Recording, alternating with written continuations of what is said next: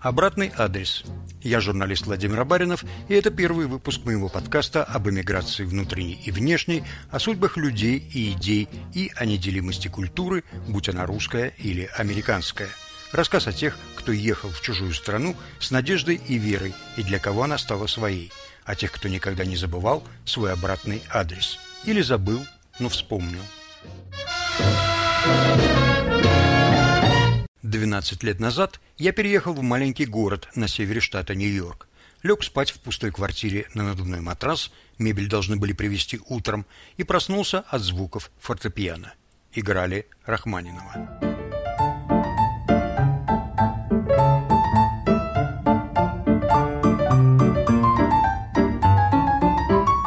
Оказалось, в квартире напротив живет русская пара – Нина и Олег. Мы познакомились. Нина любит поговорить. Мы с ней подолгу гуляли, и я слушал, слушал. Много раз предлагал ей записаться для радио, но она отказывалась. И все-таки этот момент наступил. Она сама мне предложила. У Нины, как у натуры артистической, ассоциативное мышление. Она перескакивает с предмета на предмет, не соблюдает хронологии, но мне нравится слушать ее именно такой. Ой, это было так давно. Ты знаешь, родители мои попали в Нальчик, в Кабардино-Балкарию, перед войной. Родители их расстреляли. Одного убили красные, другого убили белые. Две недели. Ишь, как получилось. Родина моя, моих предков, Николаевщина, на Буге. Моя прабабушка. Она была дворянка из богатой семьи. Когда дали вольную крепостным, она убежала через окошко по любви, через окошко удрала с крепостным. Родители ее прокляли. И она родила троих сыновей. Сначала он какую-то лошаденку взял, возил на элеватор, зерно возил. Потом у него уже был обоз, потом он стал помещиком. И трое сыновей. И мой дедушка пошел в народ, в демократы пошел. Бабушка моя не верила в это все это, в революцию, все такое. Не типа, не такси. А он, нет, Дашенька, то что, наша Люсенька будет жить в прекрасной стране. Ну, расстреляли. Моя бабушка э, была, стала вдовой в 26 лет, а ему было 29, дедушки, которого расстреляли. Я только видела портрет моего деда. Красивый такой, благородный, умница. Мой папа строитель. Он тоже был из помещичьей семьи. Там было восемь душ детей. Его отца расстреляли на его глазах. Ему было 13 лет, моему папе. А как расстреляли? Они были помещики. Восемь душ детей. Ну, уже старшие были, конечно, и гимназию закончили. А это уже маленькие были. Мишка потом летчиком стал. А папа был просто 13-летний подросток. Они учились с мамочкой в одной и той же школе. А деревня была большая, очень культурная. Театр был народный, дом был, вот, гимназия была, разруха. И вот машина появилась, подъезжает к дому двухэтажному, потому что там много детей было по папиной стороне. А мамин папа уже был как бы в советах комиссара. Приезжает продразвездка, с чья хата? А то Савинских. Ну, естественно, деревня собралась. Что за человек? Одна какая-то дура сказала, та чоловік он хороший, но дуже высокие поборы бере. Ну, становись. Последнее желание. Он пошел в дом, вышел оттуда, выпил водки, как мама мне рассказывала. Все-то думали, что он задняя дверь такая, и в лес, и уйдет. А он пришел, сел, и его расстреляли. А через две недели пришли белые и расстреляли моего деда, это маминого папу. Почему мы оказались на Кавказе? Мама тайно с папой венчалась. Потому что это были как Монтеки Капулетти, понимаешь ли? Была какая-то такая конфронтация между двумя семьями. Они поженились, им было по 17. Но они решили удрать на Кавказ, потому что они решили жить самостоятельно, далеко. Вот. И я так поэтому получилось, что я родилась на Кавказе. Немцев помнишь? Оккупацию? Да, очень рано помню. Понимаешь, они же рвались к нефти, немцы. Это же последние, последние. Уже не немцы были, а румыны, итальянцы. И, конечно, встречали с цветами, красавицы танцевали перед ними. Нальчик очень близко от Грозного. где была нефть. Это был последний оккупированный город, Нальчик. А я прекрасно помню такой забор, и уже немцы отступали. Даже уже не немцы, наверное, а союзные войска. Румыны, итальянцы. Они не были такими свирепыми. А мама была украинка по крою, черноглазая, брюнетка. А я блондиночка такая, ангелочек. Моя бабушка боялась, что маму примут за еврейку, и, и она ее прятала все время. Вот я помню, она держит меня на руках, а эти уже войска отступают. И вдруг отделяется один человек от обоза и подходит, мама держит меня на руках и дает мне шоколадку. Я терпеть не могу шоколад. До сих пор не, до сих пор не люблю шоколад. Просто отломил кусочек и мне в ротик закладывает этот кусочек шоколада. А я его так чуть-чуть проживала и его в лицо выплюнула.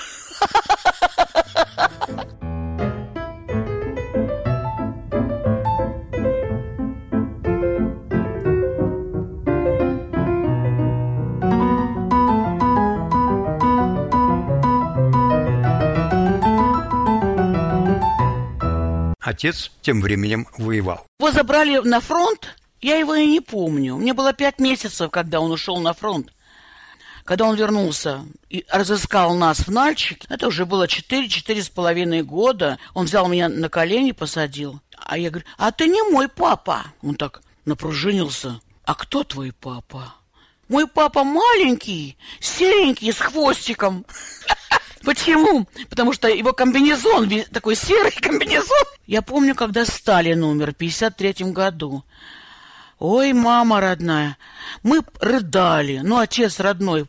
Это было 5 марта, и как лучшую ученицу меня поставили под пионерским салютом бюст Сталина, конечно. И вот лучших учеников на 45 минут под салютом стояли мы под этим бюстом Сталина. Мама родная, откуда взялась мартовская муха? И она мне жужжит между коленями, а я не шелохнусь.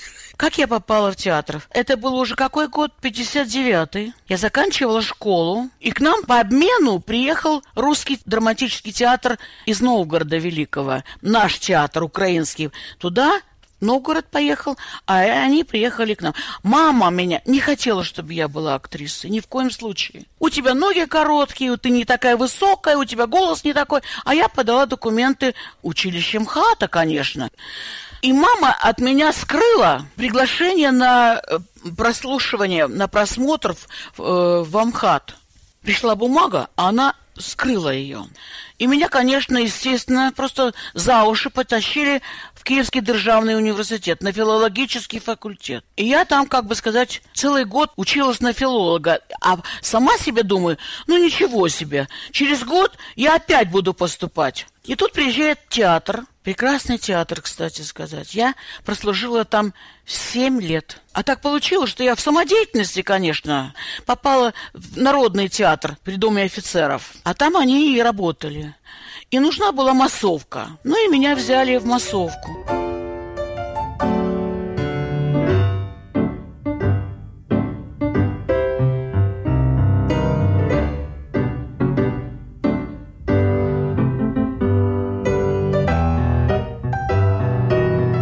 Обратный адрес. Подкаст Владимира Баринова об эмиграции внутренней и внешней, о судьбах людей и идей и о неделимости культуры, будь она русская или американская. Продолжим через полминуты. Я писатель Александр Генис, живущий больше 40 лет в Америке и столько же пишущий о ней. Я не только рассказываю вам об интересном, важном и оригинальном, но, опираясь на личный опыт, помещаю актуальное в историко-социальный контекст, включая, естественно, русский аспект. Студия подкастов «Радио Свобода». Генис. Взгляд из Нью-Йорка. Свободный разговор об американской жизни и культуре. Присоединяйтесь.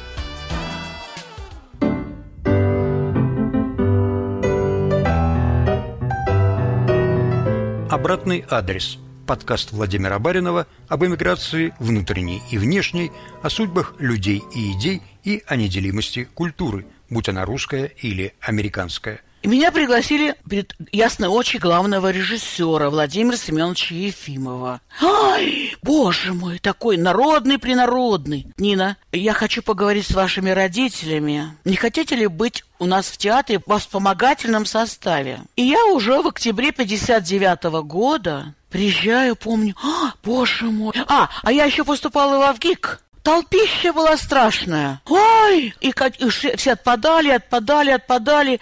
А там был такой курс Герасимова и Макаровой. Уже отобрали, там была Галина Польских. Помимо Галины Польских, в актерскую мастерскую Сергея Герасимова и Тамары Макаровой поступили тогда Жанна Болотова, Николай Губенко, Евгений Жариков, Лариса Лужина, Сергей Никоненко, Жанна Прохоренко, Лидия Федосеева. А я этого ничего, я же провинциальная девочка. И ты знаешь, отобрал меня. Уже ни Герасимова, ни Макаровой в жюри не было. А я читала «Девушка и смерть».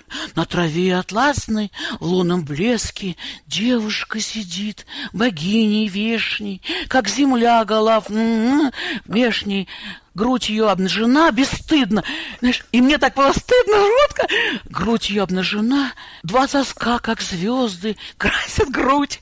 Я думаю, меня остановят, они меня не останавливают. Я читаю и читаю. Я уже думаю, я уже уписываюсь от страха. Потом из жюри меня попросили, э, Савинская, не хотите ли вы показаться Герасиму Макарову? Они сейчас на фестивале там где-то там в Вене. А помнишь, там общежитие было там за, за сельскохозяйственной выставкой? Ну как же, на Будайской улице. Да, да, да, да, да.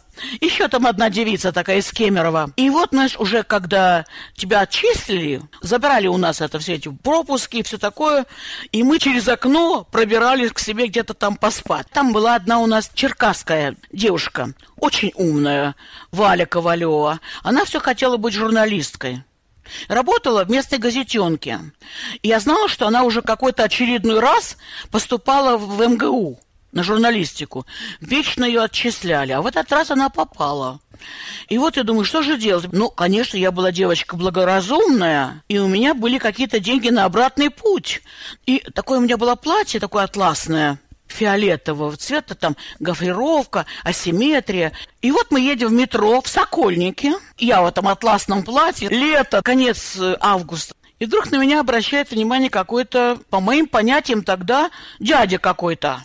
А я не знаю, где сойти, когда станция будет, Сокольники. Провинциальная девочка. Он говорит, я хочу вам помочь. Вы кого ищете? Я говорю, я вот Валю Ковалеву. Она в Сокольниках, в общежитии живет. Он говорит, знаете что? Я вам скажу, когда вам выйти. Ну вот вам моя карточка. По тем временам, в 59 году, дает карточку Виктор Васильевич Кмара.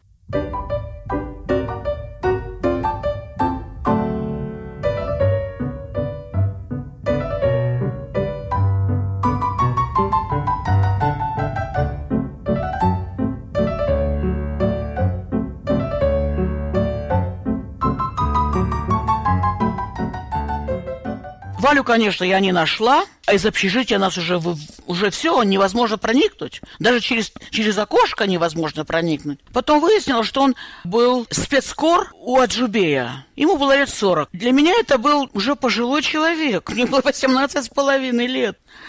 Я вынуждена была ему позвонить, потому что безвыходная ситуация. Я помню, снимали тогда на ВДНХ «Баллада о солдате». Этот парень, который меня в жюри, он сказал, приходите, я массовку, 3 рубля. А мы не нашли. Такая ситуация, ну просто уже нужно, нас просто выгоняют. И я, я решилась позвонить одному хмаре. А он, знаете, говорит, у меня в ГИКе будет лекция. Берите свой чемодан и ждите меня в фойе. Я вас заберу. Этот Виктор Васильевич Хмара, он рассказывал в ГИКовцам о каком-то своем очередном путешествии. После этого он берет машину, и мы едем к нему на Большую Полянку. Ну, ему 40 лет, а я влюблена, первая любовь. Борька. А он поступал в какой-то military school. И вот я у этого Виктора Васильевича Хмары Куда-то на дачу мы поехали, потом поплавок, шикарный ресторан, но пальцем меня не тронул. И потом мне говорит, Нина, я хочу на вас жениться. Вот здесь на Большой Полянке за углом ЗАГС. Мы расписываемся, и через месяц мы будем жить в Париже. Ну, одно условие, он сказал, поставил мне условие. А мне, такой свободолюбивой девочке, ты не будешь актрисой. Сказала, эти условия неприемлемы. И уехала. Я поехала в Нью-Йорк, э, в Новгород. Дали мне аж 425 рублей. 42 рубля 50 копеек. Да, уже поменялись деньги. И я вышла так аж на 55 рублей. Первая моя роль была «Красная шапочка». Я чудно совершенно пела и танцевала. А я такая дурочка, ну совсем наивная. Для меня написали мюзикл. Я прекрасно его сыграла. Весь Новгород великий в меня был влюблен. И я через год уже поступила в ГИТИС. Я уже играла Таню Арбузовскую, я уже играла э, Тонечку «Преступление наказание», Нинку в проводах белых ночей. Вместо Нины Ургант ее забрали в это время э, Пушкинский театр, а я молоденькая еще тогда была. И меня в этот ленком. Замуж я вышла по глупости. Художник. От меня отрекся мой, моя первая любовь, потому что он был in military. И мы, а в это время обо мне писали журнал «Театр», «Советская культура», «Театральная жизнь» с моими портретами. А я чувствовала себя очень одинокой. Я была так занята в театре, и так трудно мне было жить. И тут я, понимаешь ли, вышла замуж, 20 лет. Он на меня обратил внимание, но я его видела два часа, даже меньше. Он художник. А я такая поклонников пруд пруди. Но я ничего, никому ничего не испытывала никакой... Думаю, раз у меня не получается, этот один милитари, другой моряк, а мне уже 20 лет. Я думаю, ну, значит, это моя судьба. Я вышла замуж и родила Оксаночку. Но я не была счастлива. Ни я, ни я ему не сделала его счастливой, не он мне сделал. Аборт за аборт. У меня театр, у меня институт, у меня работа. А он ничего, он так созерцает мир. Ради меня ему давали прекрасную работу. Главный художник-оформитель. Деньги просто посыпались. Квартиру мне дали. По тем временам молодой актрисе дать квартиру отдельную, ну, пусть на пятом этаже, без лифта. Куда бы мы ни приехали, вот такие огромные портреты мои. Там в Таллине были гастроли, в Пскове, везде. Я уже с Володенькой не спала. И вдруг Олег у меня был один единственный свободный вечер. И мы были на гастролях, Боровичи такой, знаешь, как бы, э, ну, театр областной, нужно было обслуживать область. Такой провинциальный, очень такой купеческий город. Там кто-то говорил, что приезжал такой гастролер Перцхаладзе, лауреат каких-то конкурсов, бас-баритон, и с ним удивительный пианист. На самом деле певца звали Гарольд Перцхалава, заслуженный артист Аджарской АССР. Он был весьма популярен в те годы, разъезжал по городам и весям с сольной программой. Олег Мостон был его постоянным аккомпаниатором. И свершилось чудо.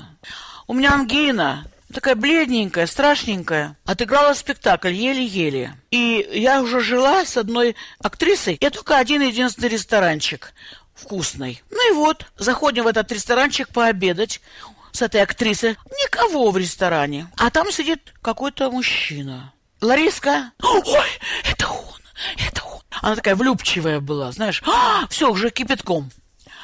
Вот. А я говорю, кто? Ну, это пианист. А он сидит там, сок уже допивает и сигарету. Потом приходит какой-то импресарио. И говорит, вот, Олег, пожалуйста, познакомьтесь. Это наши две актрисы, ведущие актрисы театра.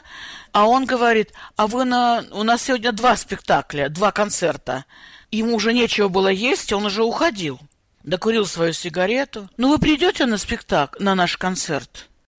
Лариска стоит красавица, а я такая блеклая, жухлая такая, ну, никудышняя. Ну, вы придете? Я говорю, ну, я постараюсь. И забыла, и заснула. Усталая была очень. И вдруг, Ася, ну пошли, ну пошли, не нулька, ну пошли. И мы опоздали. Зал полупустой, пятичасовой спектакль. Ну, для галочки, для денег. Сидим с Асей Комардиной. Выходит Олег. Что со мной приключилось, я не знаю. Я, наверное, стала в этот момент женщиной. Наверное.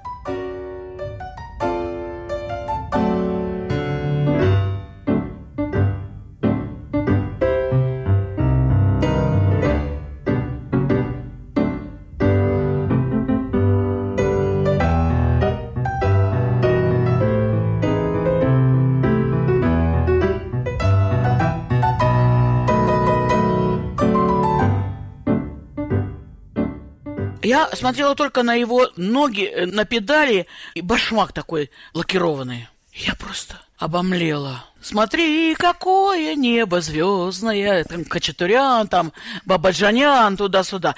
Вот, поставил мне стул. Персхалава выходит такой Гоголь, поет классику сначала, там все такое. И вдруг там толпа женщин за кулисы пришла этот солист думал, что я ради него там сижу. А я сижу, непонятно вообще, что со мной происходит. Потом смотрю, они водку приносят. И Олег такой вульгарный, водяра. А потом после, после этого концерта они уже...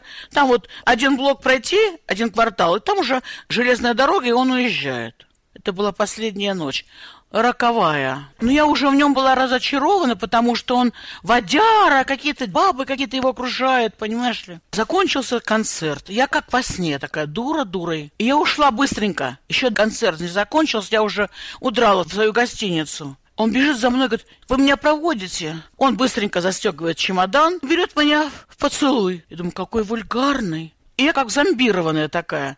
Ну, вы меня проводите на вокзал? Приходим мы на вокзал, а там уже вся эта толпа его красавиц женщин его поджидает. Уже поезд уходит, и он в последний момент бросается в этот поезд и кричит, где я тебя увижу? А эта толпа стоит. Как тебя зовут? Нина Савинская, Трифоновка 45Б. Все. В 79 году, после восьми лет в отказе, Олег, Нина, Оксана, Максим и их две борзые собаки уехали через Рим в Америку. Нине было 37 лет, Олегу 45, Оксане 15, Максиму 8. Семья поселилась в Нью-Йорке. Олег сменил амплуа. Он стал балетным концертмейстером.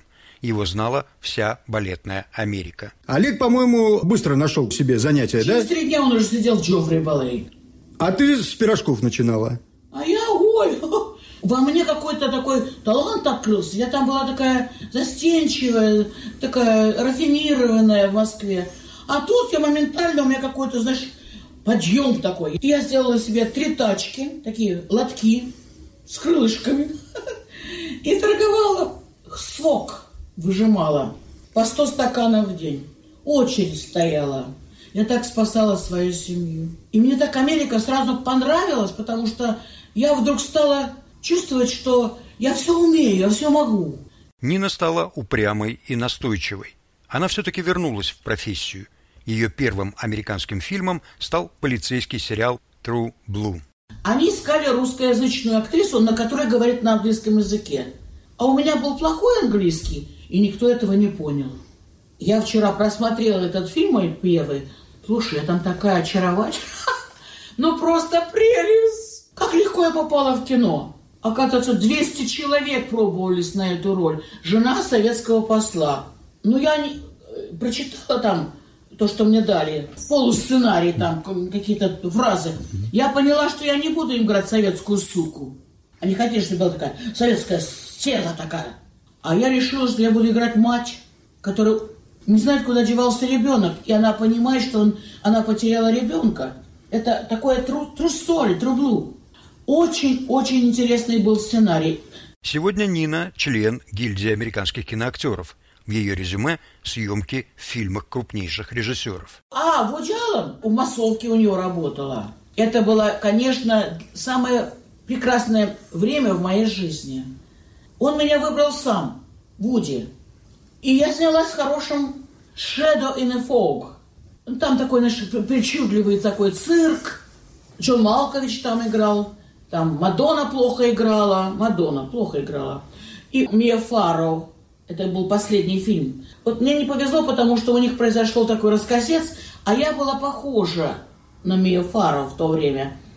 И я могла даже, как бы сказать, stand-in, называется stand-in, когда я дублирую. Ну, я такая еще тоненькая была, грудастенькая такая, вот она. И он меня выбрал. И был такой эпизод. Мы там ловим зло. Такой цирк причудливый такой. И я должна была сниматься почти, ну, как бы почти обнаженная.